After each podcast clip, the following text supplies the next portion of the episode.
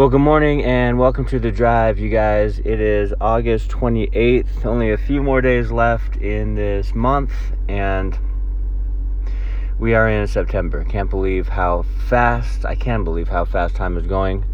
Uh, probably for the last 20 years, time has just flown by, but God is good. He's on the move. He's working, and um, hope you guys had a good weekend and good time at church yesterday uh, assembling with like minded believers who love the Lord and who really, it's a family, right? Uh, it's, a, it's a beautiful thing. But I, we're continuing on Galatians. Remember, Paul's talking about the false teachers, Judaizers. He's warning these churches in the region of Galatia. And I love these these verses. The next ones we're going to look at. Galatians 2 20 and 21 says, He writes, I have been crucified with Christ. It is no longer I who live but Christ lives in me. And the life which I now live in the flesh, I live by faith in the Son of God, who loved me and gave himself for me. I do not set aside the grace of God, for if righteousness comes through the law, then Christ died in vain. So again, Paul is hitting home this idea that you're not saved through the law. You don't work really hard for God to accept you. It's not Jesus and all these other things.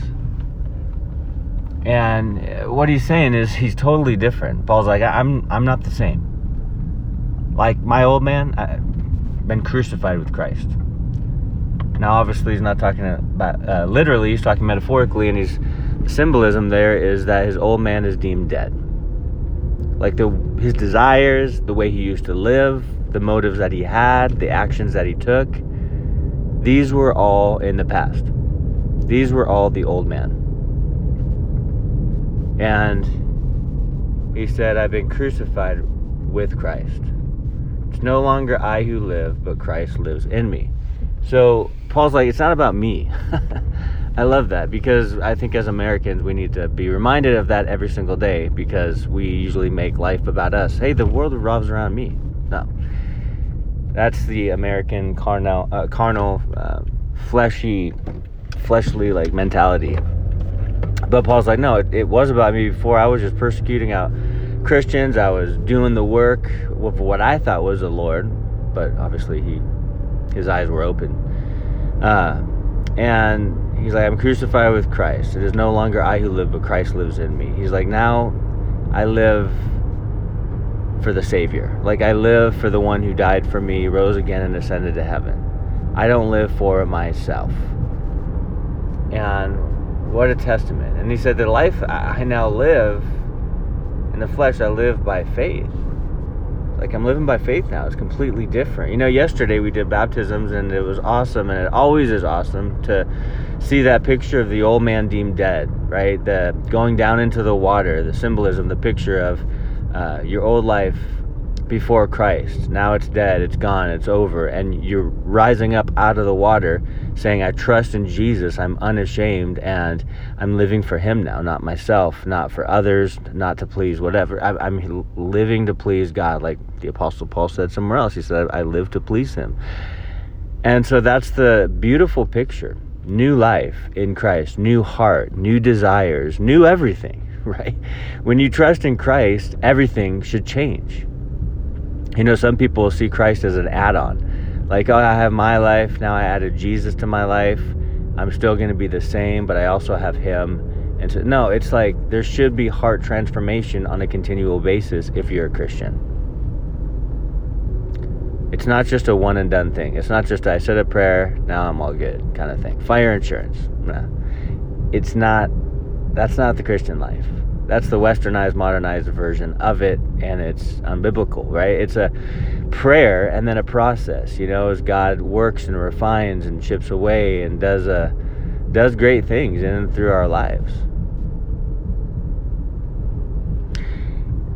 And so I love it because he's like, guys, I, I don't set aside the grace of God. Like before, he didn't understand grace. If you look at his life just as recorded in Scripture, the Apostle Paul uh, in Acts, early church, and also his letters and all that, what you see is a man who didn't understand grace. He didn't give grace. He didn't care. It was all law. And so it was rigid. It was stern. It was intense. It was serious. There was no love, no joy, no fruits of the Spirit, no mercy, and no grace. You know, reminds me of the Karate Kid, you know, Cobra Kai. No mercy. That was their slogan. No mercy. And they played dirty, right? They did whatever they had to do to win they broke the rules in order to do that. But see, and that's the difference between one of the differences between the Old Testament and the New Testament, the Old Covenant and the New Covenant. In the Old Covenant, you obey and it is well with you. You obey and the result is it is well with you. The New Testament, New Covenant, it's like you be, believe the gospel and you want to obey. Your desire is to obey because of all that Christ has done on your behalf. but we can't leave grace out. Grace is an essential opponent, uh, component in the Christian life. Like, sometimes we don't want to give grace to people, unearned favor, right? Sometimes we don't want to give them that. And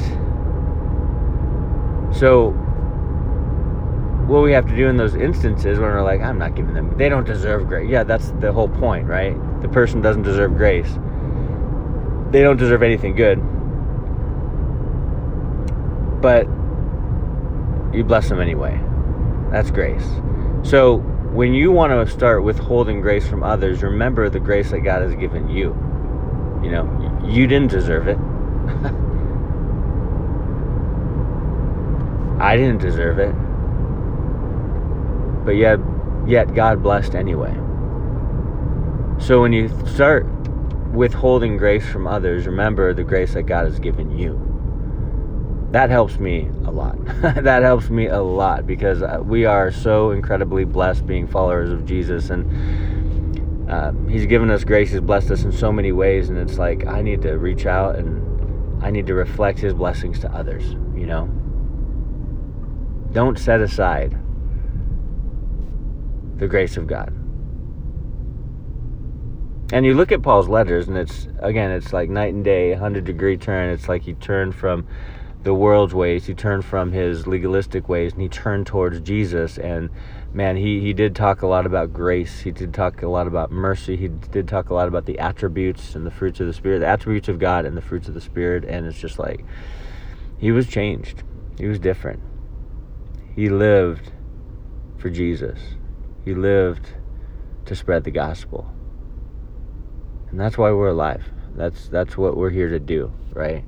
that's what we don't have to do. That's what we actually we get to do. It's a huge blessing. It's a high calling. It's a serious stewardship. And so we can say, Thank you, Lord. Thank you, God. We are saved by grace through faith. And so let's continue on, guys. I'm praying for you. Have a blessed Monday and talk to you guys tomorrow.